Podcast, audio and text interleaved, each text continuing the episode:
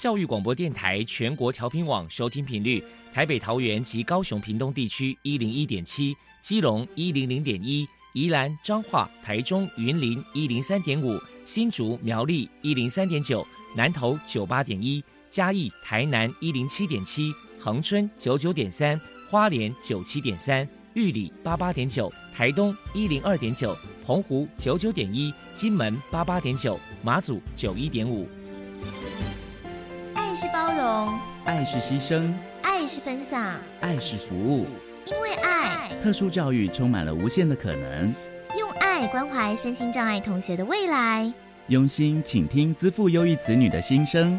欢迎老师、家长、同学们，大家一起加入特别的爱这个大家庭。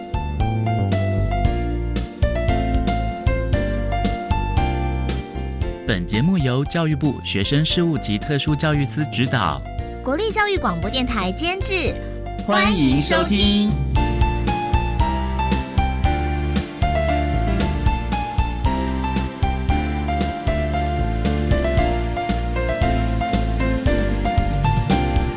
因为爱，我们在空中相会，欢迎您再度收听特别的爱，我是小莹。这个节目在每个星期六和星期天的十六点零五分到十七点播出。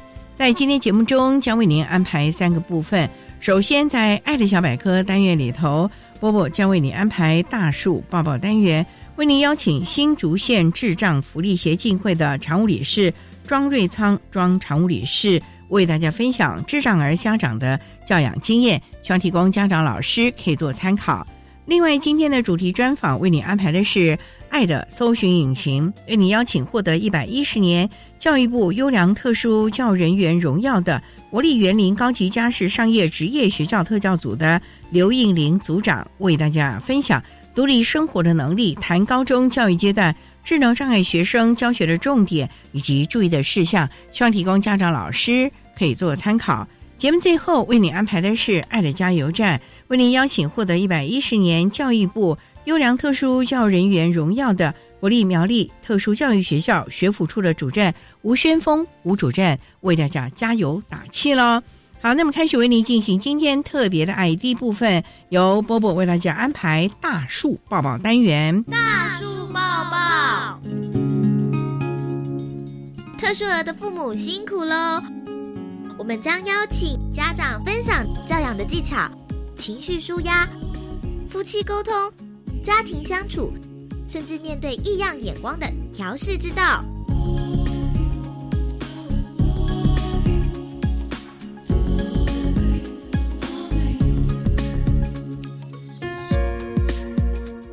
Hello，大家好，我是 Bobo。今天的大树抱抱，我们特别邀请到的是新竹县智障福利协进会的常务理事庄瑞仓先生。同时呢，庄先生也参与许多客家山歌的比赛，是知名的客家山歌歌王。我们特别邀请到他来跟大家分享智障儿的家长教养经验谈。那么庄先生呢的儿子康康今年三十六岁。首先呢，请您来谈谈当初知道康康呢有这个智能迟缓的这个现象，当时内心的心酸跟难过，你是如何走出来的呢？因为他小时候是身体不好嘛，哈，出生几个月就还蛮正常。我的小孩子不是说像，呃，什么突然那种突发的，或者什么晴天霹雳那种，因为他是属于渐渐的，哎，就慢慢的、慢慢的，不是说突然怎么检验出来发现什么什么报告这样。所以说在心理上属于一种渐渐的接受这样子的哈。他是小时候因为身体不好嘛，哈，就一直发烧啊，吃又吃不下。营养就不好，然后整个人就软趴趴的。到了半年后哈，就最严重了。大概快到一年的时候，然后好不容易找到医生，所以终于把这个问题解决了，然后身体就开始慢慢恢复。他的营养哦就渐渐的补充了。可是没想到他的身体上啊，因为长期要没有经过很好的一个营养的输入，所以智力上是很差了。到一年左右，根本就做都不会做。然后在一年左右，然后把这个情况改善了以后，哦，也医好了，慢慢的就恢复了，就身体就慢慢比较好。到将近两岁，就开始比较可以步上轨道，想说啊，没关系啊，慢一两年了哈。那可是到要上幼稚园了，哇，又慢慢就跟不上，跟不上。要上小学，想说慢一年给他上小学，后来慢了一年上小学还是跟不上，那时候心理上就开始不得不接受这个事实，也不会说很沮丧了，因为这个是渐渐发觉说，哎，他真的赶不上了，然后就在建小学正式进入特教班，也接受这个事实了，夫妻要就开始要想办法，要怎么样改善了，或者看看能不能，呃，就好像赛跑一样啊，别人已经已经跑了两圈了，他才开始赛跑。也知道说赶不上了，可是尽量看看能不能给他赶得接近一般人的。原来是这样，就是慢慢的去承受这一切，慢慢的去接受这个事实。嗯，哎，那想必就是可以请您为了这个康康，可能也投入了很多的心血跟努力呀。要不要谈谈你当初早期有可能找哪些组织机构的帮忙呢？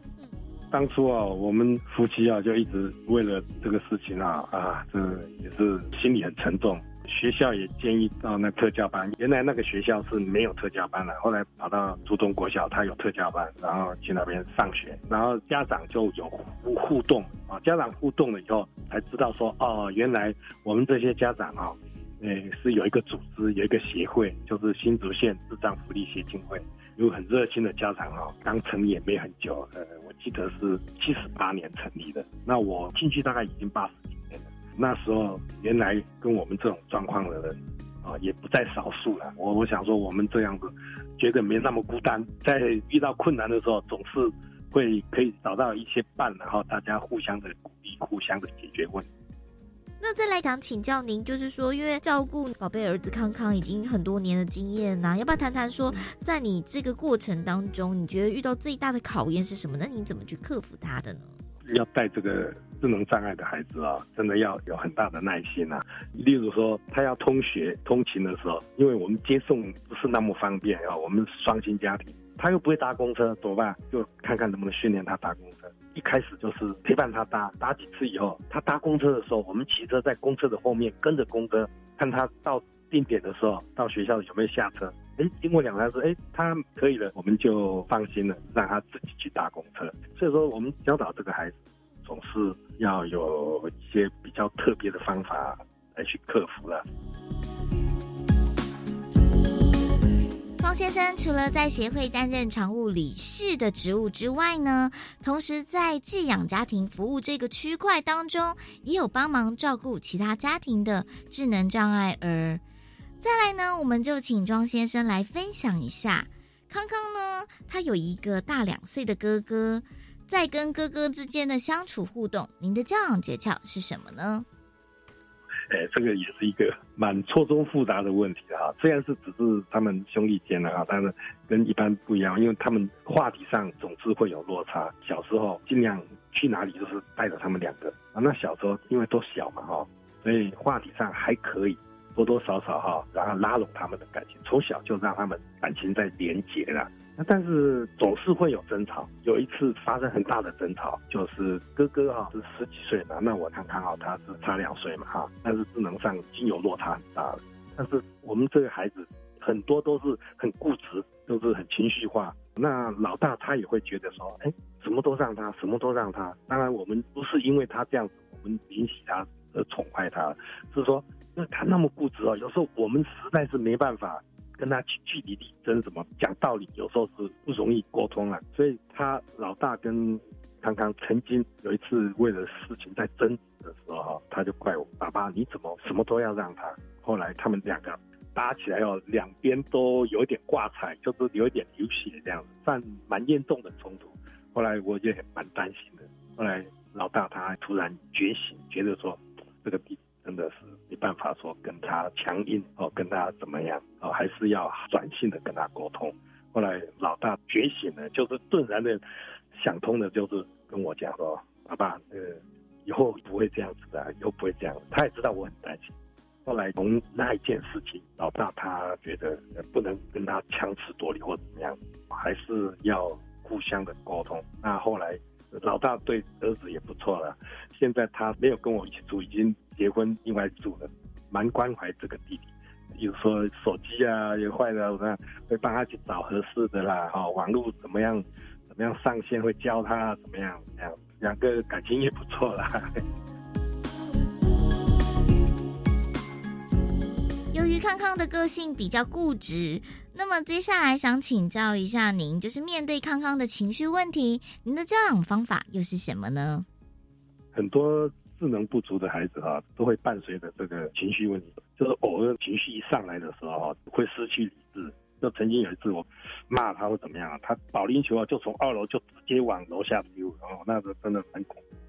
所以像前一阵子也是跟他讲什么，他一不高兴啊，那个遥控器哦就直接往电视的一幕一扎就扎裂掉了，又要重新花一两万块买过电视。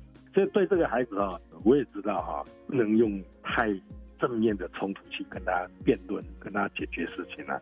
所以情绪问题啊，要了解他的饱和点，你又不能说太退让，要让他了解啊，就是好好的说明。如果没有怎么样哈，我就把你的零用钱啊或者慢慢给你缩减，只能跟他好好沟通。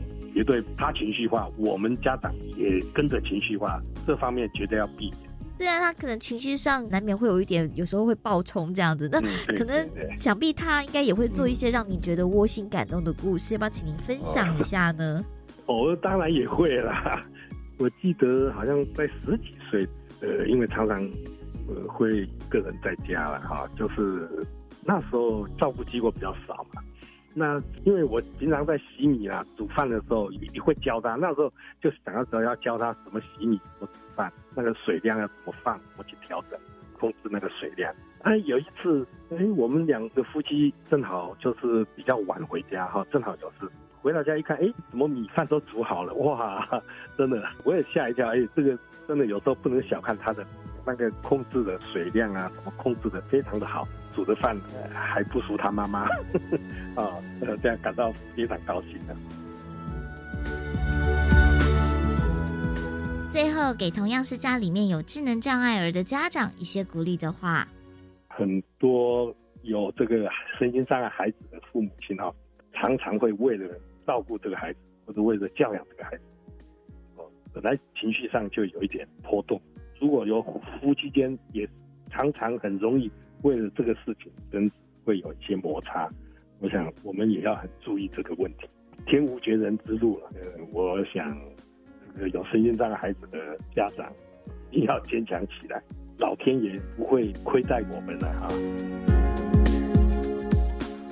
我们非常谢谢新竹县智障福利协进会的常务理事庄瑞仓先生接受我们的访问。现在我们就把节目现场交还给主持人小莹。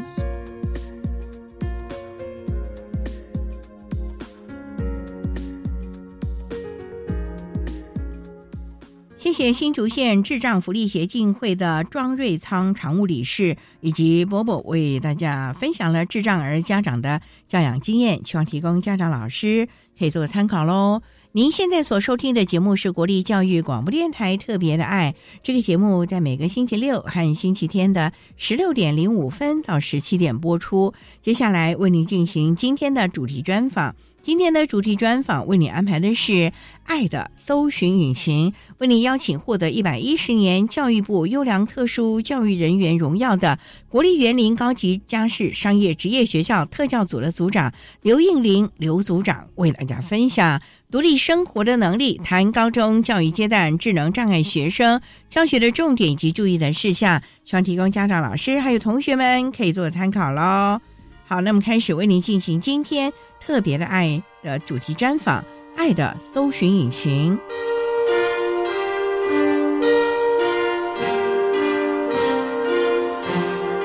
爱的搜寻引擎。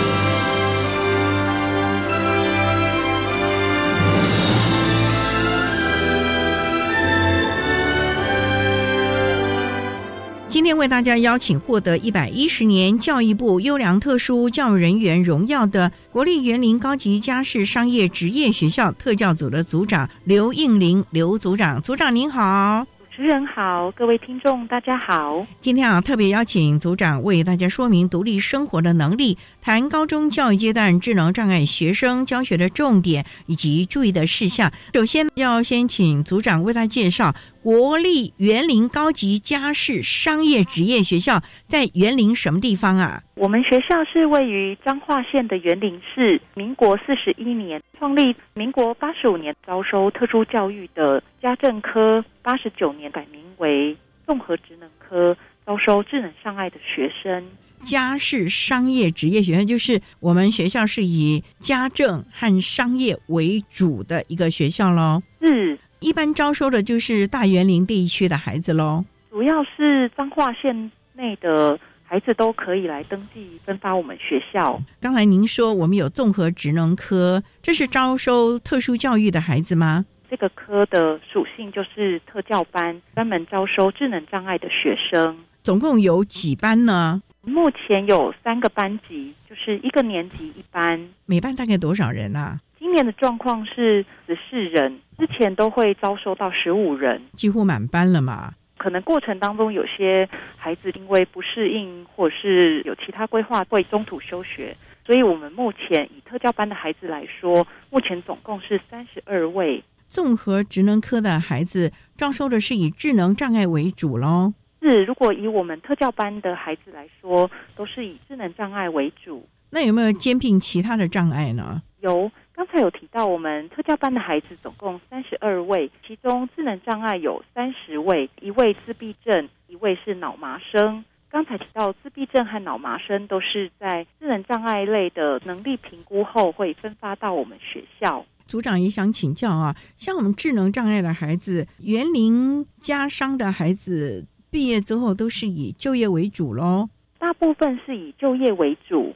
那综合职能科的孩子也是喽，是我们大部分是以就业为主的孩子，也有少部分希望升学。园林家商种植科的孩子也有升学的，也有，大概都会去念哪一些的学校呢？以最近这几年的状况来说，他们会选择就近，比方说像我们彰化县之前有在大业大学，也有在建国科大，然后也有在中州。那我们综合职能科的孩子们。大约会学些什么呢？是以家事家政类为主呢，还是有什么职业类科可以让孩子专门的学习呢？以我们学校的属性来说，我们是开设综合职能科，因为综合职能科各校开设的技能领域会不同。那我们学校种植科的领域就会依据我们学校，因为是家事还有商业类科为主，所以我们的技能领域就包含有门市服务技能领域、餐饮制作的技能领域。所以我们是因应学校的特色，在设计进阶专业还有实习的课程。所以其实也是看了学校特色和孩子的能力，为他们量身定做一些课程喽。嗯，那我们商量再请获得一百一十年教育部优良特殊教育人员荣耀的国立园林高级家事商业职业学校特教组的组长刘应林刘组长，再为大家说明高中教育阶段智能障碍学生教学的重点以及注意的事项。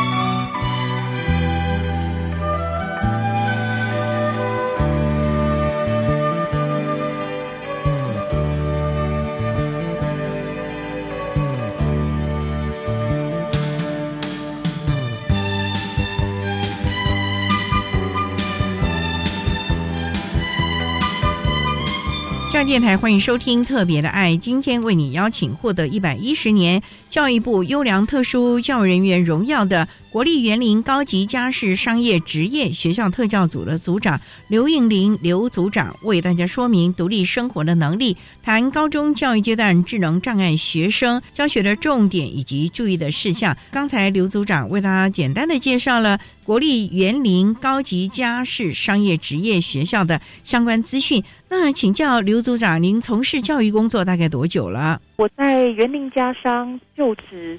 到今年经将近十五年，大学毕业就到园林家商了吗？是我在张师大特教系就读，因为当时很明确的志向就是要担任老师，所以当初考彰化师大特教系的时候，爸妈也是蛮支持我的选择。后来大学毕业之后，当年度实习完就考上园林家商，所以就一直坚持到现在了。是。也知道老师有第一线的经验，也有行政的经验，这两种的经验应该不太一样吧？是，就是我在园林加上第一年是担任种植科的导师，导师的经验是有八年，在特教组长这边，今年是到了第四年。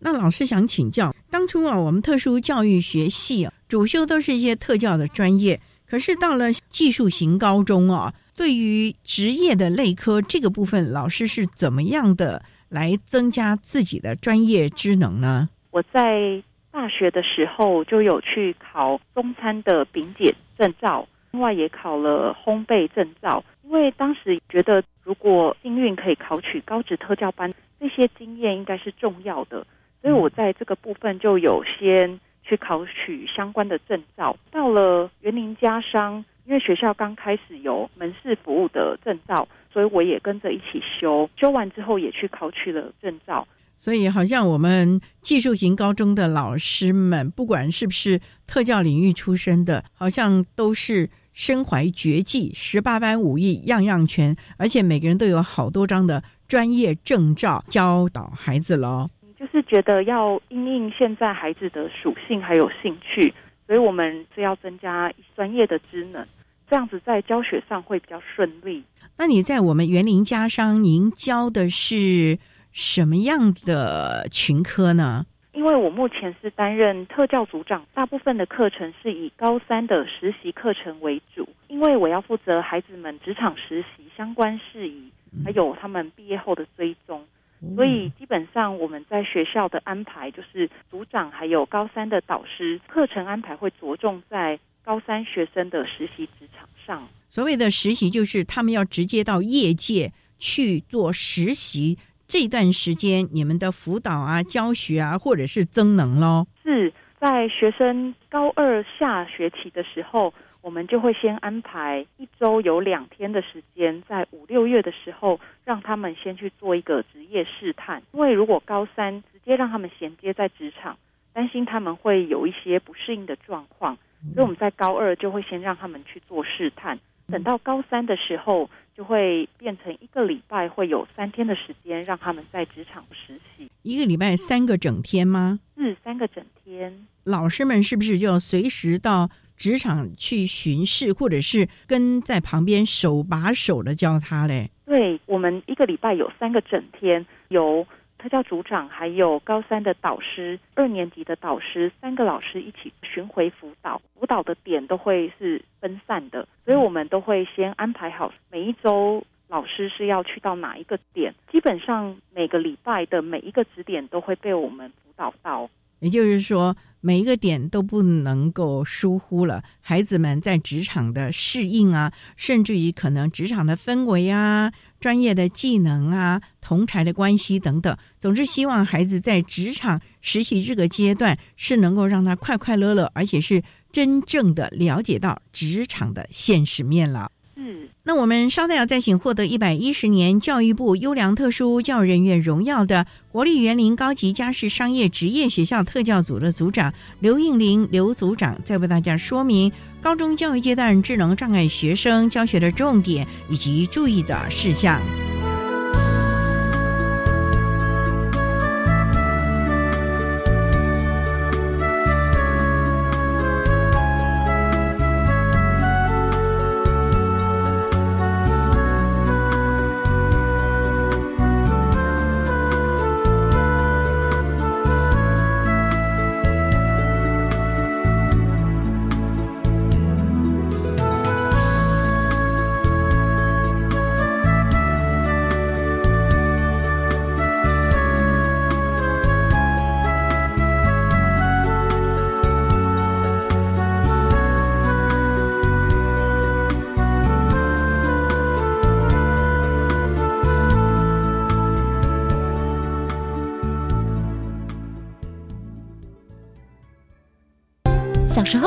爸爸最快乐的记忆是什么呢？是他陪着你踩出单车的第一步，还是和你一起打的那场篮球呢？今年父亲节，欢迎邀请爸爸一同出游，创造你们之间快乐的记忆吧。每个礼拜五下午两点零五分到三点，锁定教育电台彰化分台，收听 Wendy 主持的 Just Travel with Me 英语大玩咖，给你更多带爸爸出游的灵感哦！祝福天下的爸爸，Happy Father's Day！我们参加 Fun Park 创意说故事数位绘本创作大赛，反读创作组好不好？好耶！小学生也可以参加。入围时还可以实际演绎故事哦，老师或家长带队，二到六人组队都行。比赛总奖金三十三万元，报名时间从即日起到九月二十五号，在创作过程中培养剧毒观念。欢迎连结教育部防治学生药物滥用资源网。以上广告是由教育部提供。行政院长孙昌表示，为减轻家庭生养负担，八月起育儿津贴第一胎从每月三千五百元提高到五千元，第二胎提高到六千元，第三胎以上更加码到七千元。此外，为减轻租屋族负担，政府推动三百亿元中央扩大租金补贴专案，现在申请十月就会入账，而且程序简单，上网就能申请，请租屋族不要忘记自己的权益。以上内容，行政提供。管那么的水，落嘎西木啊！大家好，我们是 OK 合唱团。您现在收听的是教育电台。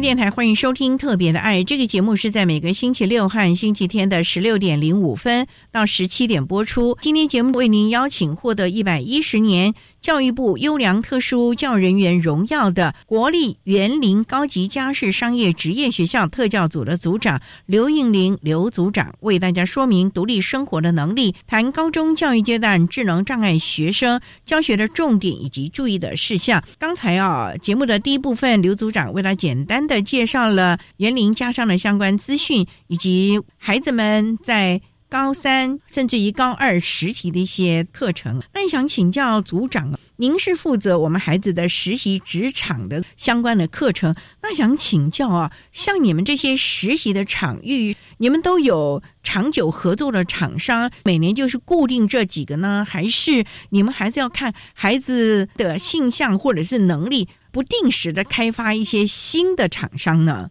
基本上我们在学校没合职场的时候，都会先配合孩子的兴趣去找比较适合的职场，当然也会考量到他的住家远近的问题。其实我们学校也会有长期配合的厂商，那也要看孩子的性向，他有没有想要去这个职场实习。如果没有的话，我们也会开发新的职场，因为我们学校是在园林市。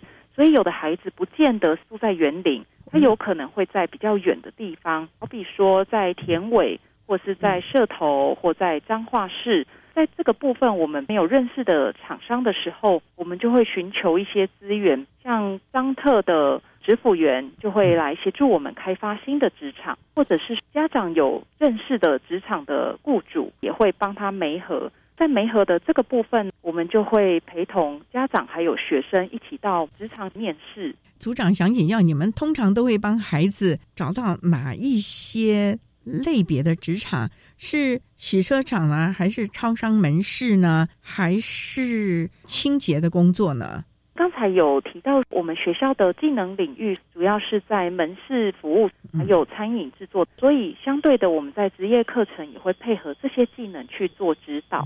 那学生在学完之后，很多的孩子都会想要在门市服务这个领域去试探，所以以今年的状况，我们有比较多比例的孩子直接到超商去做实习。那也有部分的孩子是在餐饮相关的，比方说在面包店或者是食品工厂，当然也有另外的孩子是有其他的兴趣，比方说他会喜欢车子，他就会选择在机车行上班，就是配合学生的兴趣去做选择。那想请教，像在烘焙啊、面包店这些，我们的孩子能做一些什么样的实习工作呢？今年有一位孩子，他是在我们园林的绿洲香颂烘焙坊实习，他的工作从一开始简单基本的工作开始做起，比方说在面团的前置作业，帮忙称料，还有事后的清洁。但是渐渐的，随着时间，他会跟着里面的员工慢慢学习，所以现在已经实习将近一年的时间，他现在已经有能力跟其他的师傅一起揉面团，做一些配料，还有包装，就是因应孩子在职场的能力会慢慢的增加他的工作，所以他的工作项目就会越来越多元。所以孩子也是循序渐进的，职场也给了他很多学习的机会。从刚开始可能只是简单的面团，慢慢慢慢慢慢的增加他的工作的内容，也给了他更多的责任，赋予他了是不是？是。那这样孩子应该会很开心吧？是因为孩子对于面包烘焙非常有兴趣。我们假日也有开假日班，有一门叫做面包烘焙。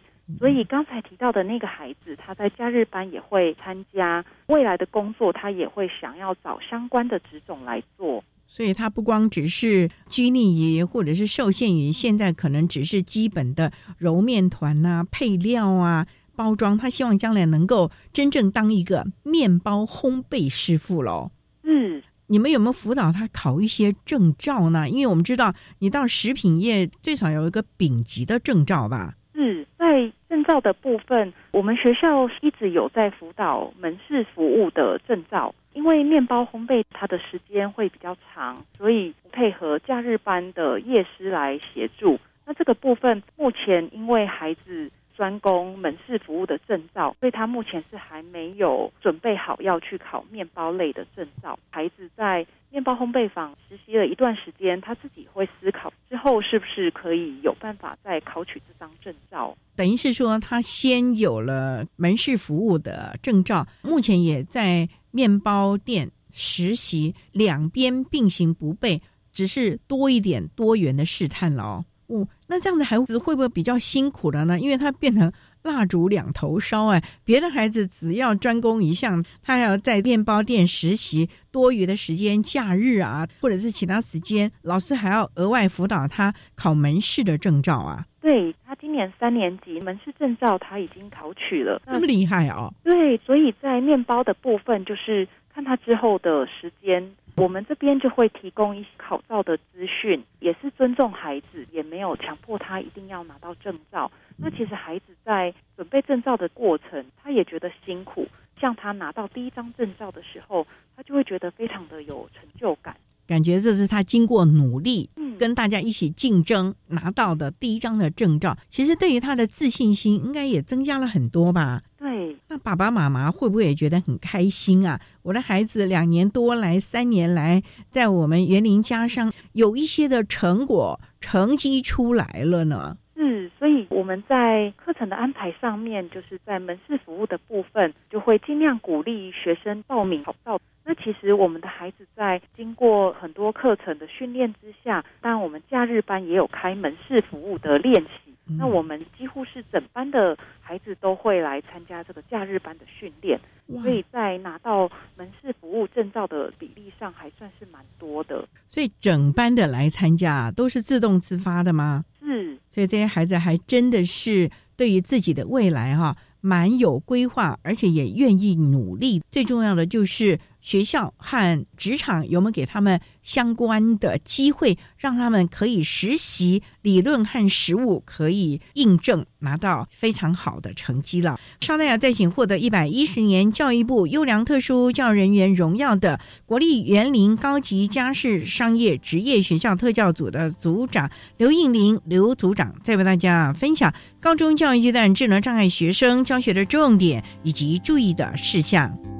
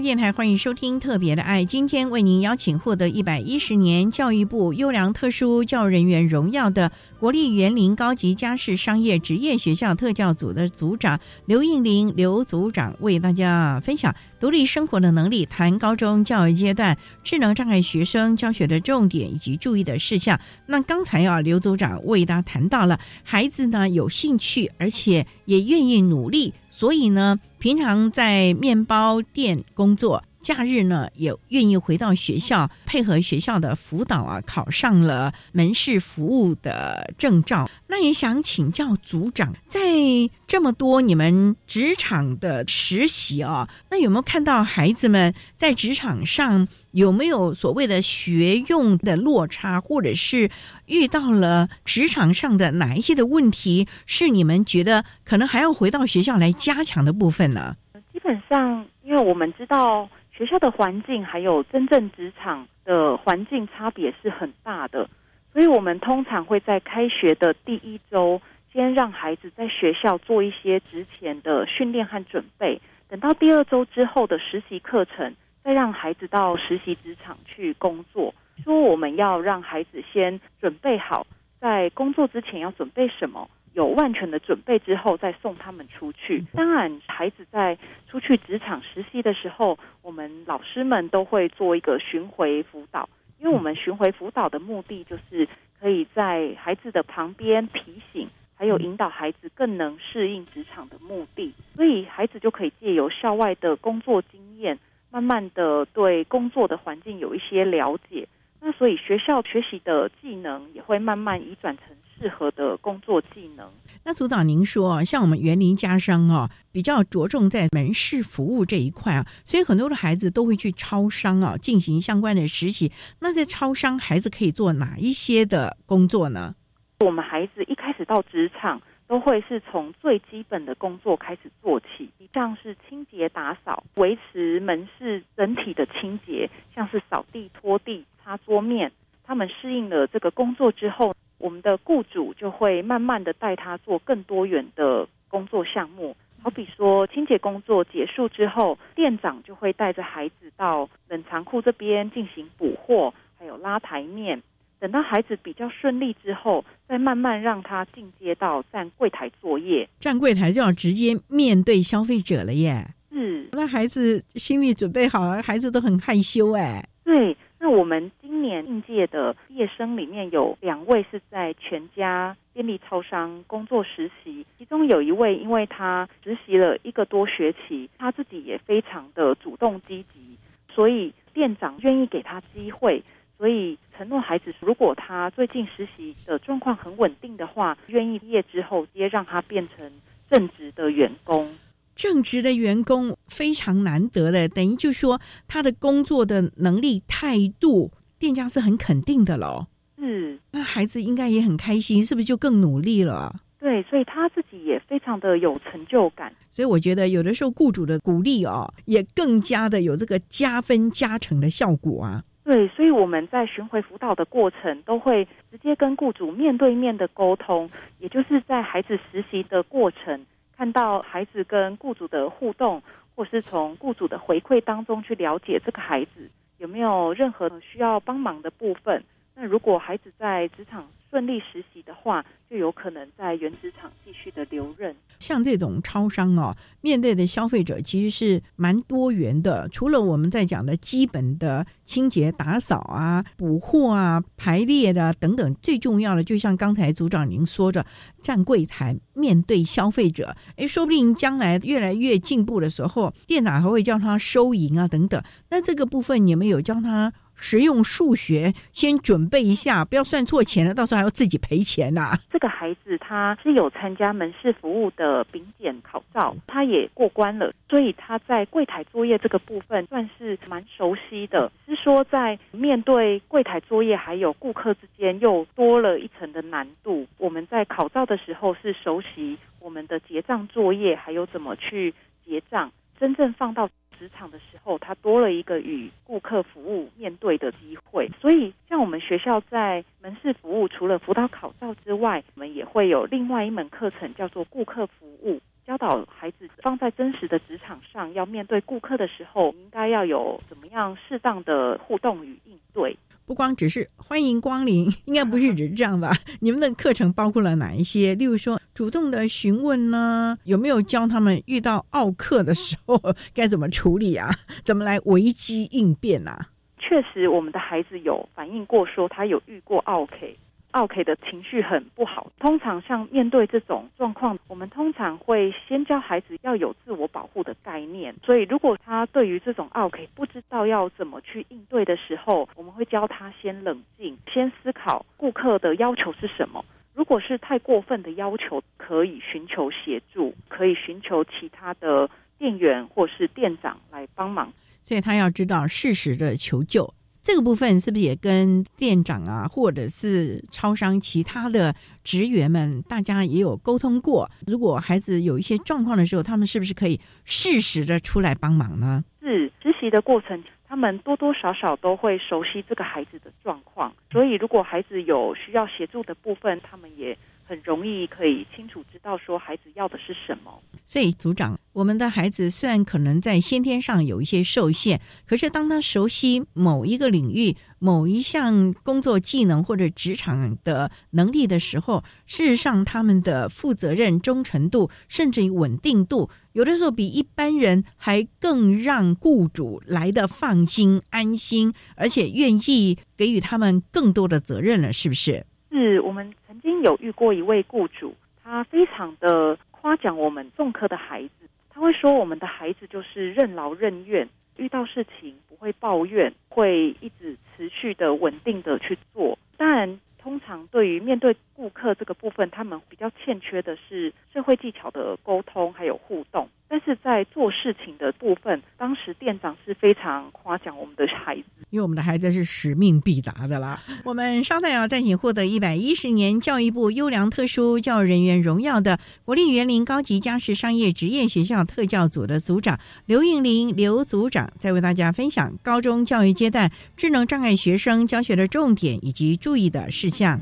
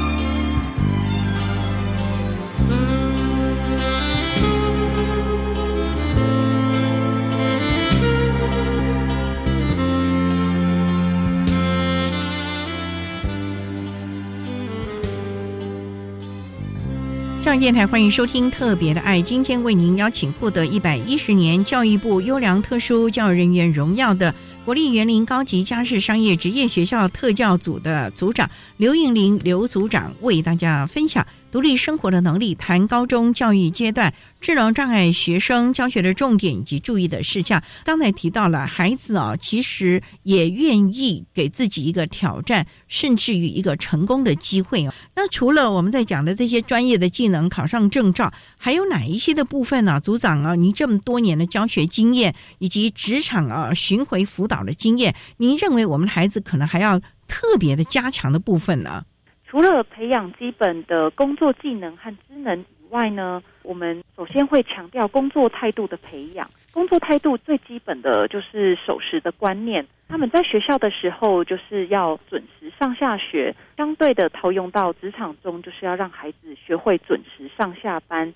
所以我们在学校的时候就会耳提面命的提醒孩子，我们要看手表，要准时上学。所以。之后在职场，他就会养成习惯要看手表。比方说，职场都是八点上班，那我们就会提醒孩子要提早五到十分钟到达职场，所以最慢在七点五十五分就要到，也就是把自己的状态先准备好，再开始工作。这也是一种好的工作态度，也会给雇主好的印象。除了准时，甚至于提早，你们会不会注重孩子服装仪容这个部分？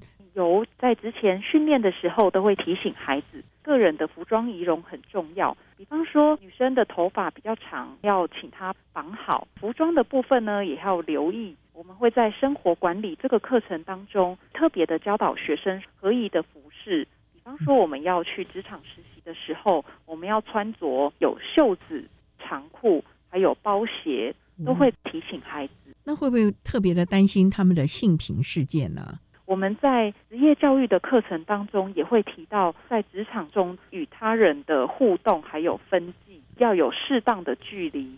所以在性别平等教育这个课程，我们也是另外独立会拉出来在教学生，提醒学生我们在职场的时候要留意哪一些重点。那情绪的掌控也是要特别注意的，因为这些孩子真的太单纯了。讲难听点，有时候那个喜怒哀乐马上就表现在脸上了。这一块有没有教导孩子们怎么样适时的转移，或者是技巧呢？有，我们在特许领域的社会技巧里面就会有这样子的演练。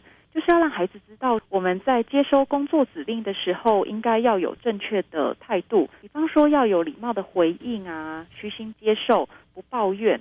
那未来如果真的面对老板的纠正或者是批评，保持冷静是很重要的。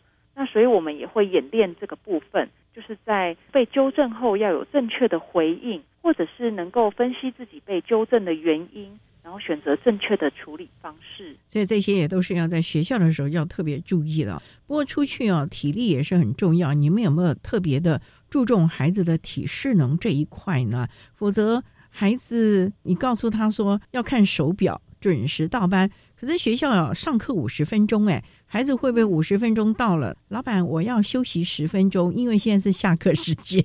那我先分享体。耐力的部分，在职场体耐力的展现是很重要的。就像刚才提到，学校课堂都会有下课十分钟的时间，但是职场就没有。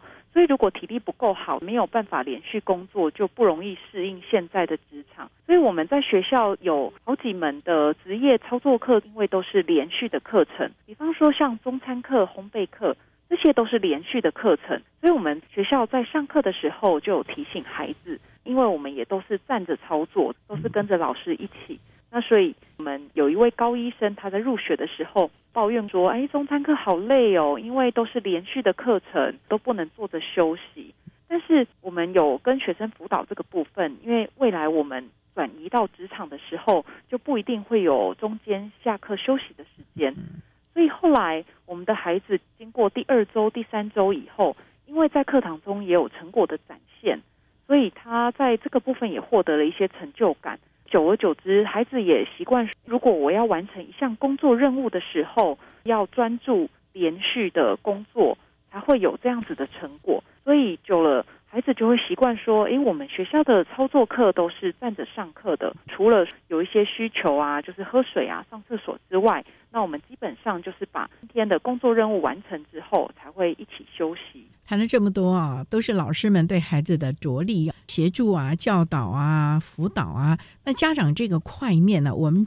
常常有很多的雇主，甚至于学校的老师说，孩子能不能够持续的工作，以及他对于工作的态度，其实家长是很重要的一个支持者。这个部分有没有进行相关的亲师沟通？希望家长也可以配合学校，让孩子能够在职场的各方面呢，都有一定的规矩、一定的态度呢？我们在亲师座谈会当中，都会建议家长。可以适时让孩子分担一些家务事，尽量放手让孩子协助家里的事情。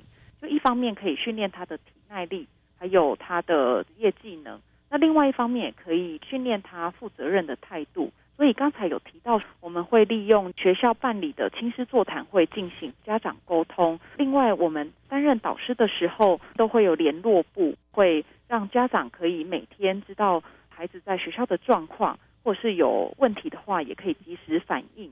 最近就是因为网络很发达，所以我们都会请家长加入班的赖的群组。所以如果有一些资源或是有及时的问题，都可以透过网络来互相沟通。总而言之呢，就是亲师一起合作，为孩子打造。非常宽广而且正确的未来了啊！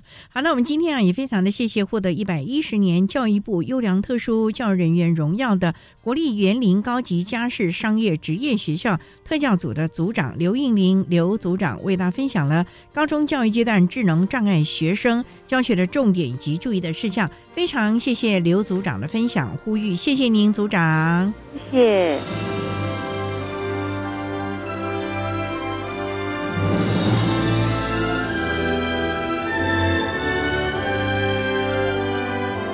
且获得一百一十年教育部优良特殊教育人员荣耀的国立园林高级家事商业职业学校特教组的刘应玲组长，为大家分享了高中教育阶段智能障碍学生教学的重点以及注意的事项，需要提供家长、老师可以做参考了。您现在所收听的节目是国立教育广播电台特别的爱节目，最后为你安排的是爱的加油站，为您邀请。一百一十年教育部优良特殊教育人员国立苗栗特殊教育学校学府处的吴宣峰主任为大家加油打气喽！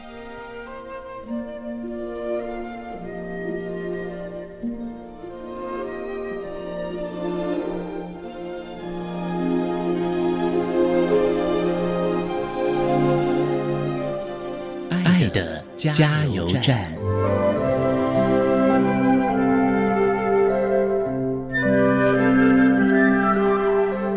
各位听众，大家好，我是目前服务于国立苗栗特殊教育学校学府处的吴宣峰主任。对于智能障碍学生的就业支持，有几点可以跟大家建议。首先，在学校端，请各位老师针对学生优势学习能力，提供学生多元学习跟展能的机会。在家长的部分。请各位家长能够在孩子们工作的时候，成为他最强的支持神队友，以温柔又坚定的心啊，要求学生的工作态度。在雇主的部分，我们希望雇主们能够有更多的包容与体谅，提供学生更多适应工作环境的机会。相信我们的孩子一定可以做得很好。在学校、家长以及雇主大家共同努力底下，一定能为我们的孩子未来就业、独立生活开创一片天。让我们一起加油！